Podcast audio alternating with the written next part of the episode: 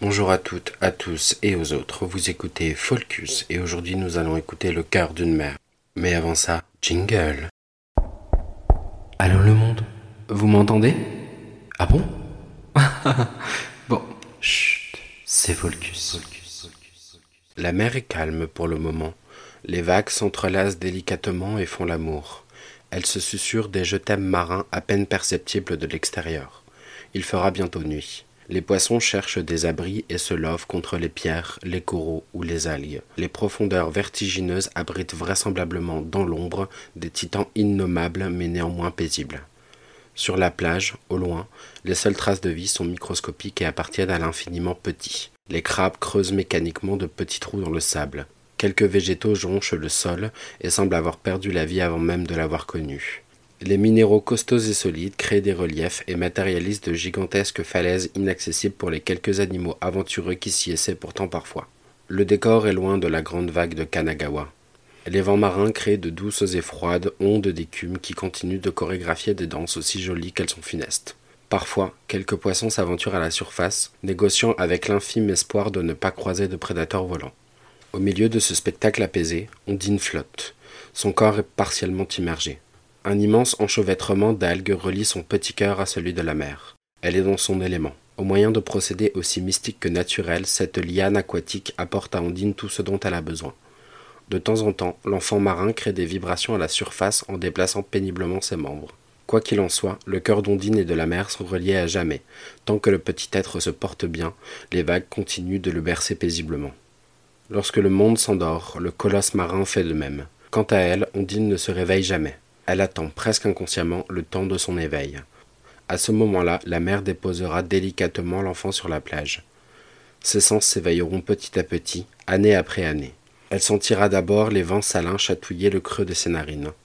La curiosité poursuivra son éveil en l'incitant à ouvrir les yeux. Ondine découvrira dès lors la terre.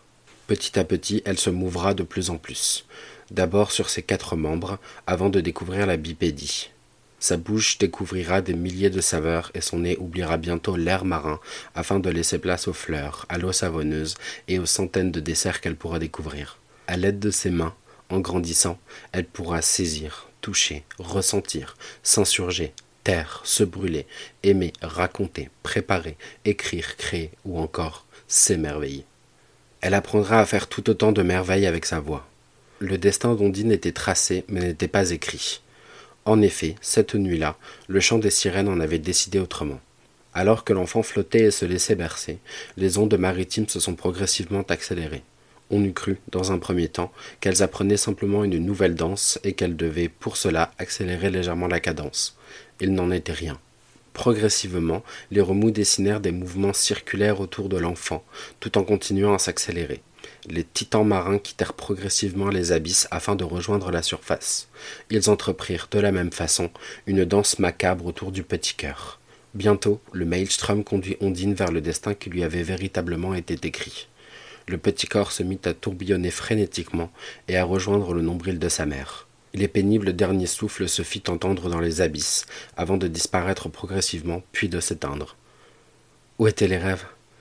Où sont passés ces projets? Quand reverrai-je le soleil? La lune me bercera-t-elle encore? Quand vais-je apprendre, chanter, rire, marcher, goûter, observer et comprendre? Ce flot de questions poursuivit le corps inerte qu'on retrouvera au petit matin échoué sur le rivage. Les vivants prirent l'initiative de défaire le lien qui existait encore entre le corps sans vie et son milieu naturel. De nombreuses heures, la mère observa son bébé. Les flots, déchirés jusqu'aux abysses, demeuraient sereins et paisibles. Aussi antinomique que cela puisse paraître, les ondes étaient calmes. Elle continuait de regarder Ondine, qui semblait presque dormir.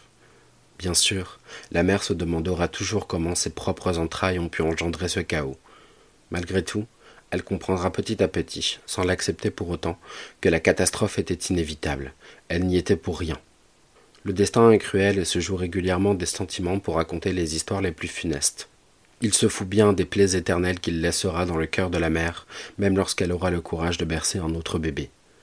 On fit une cérémonie élogieuse, splendide et hiératique en l'honneur de l'enfant. Au fil des ans, les siphons emportèrent d'autres rêves. On grava le nom de ces anges sur des stèles disposées soigneusement aux abords des mers qui les avaient portés. Au bout du compte, Ondine avait rejoint la terre avant que son âme rejoigne le ciel. Son existence est désormais gravée dans la légende. Chaque acte qui vise à inscrire le nom de l'enfant dans l'histoire rend le bébé un peu plus immortel. Quant à moi, je vous attends lundi prochain pour percevoir de nouvelles ondes. C'est Volcus. Volcus.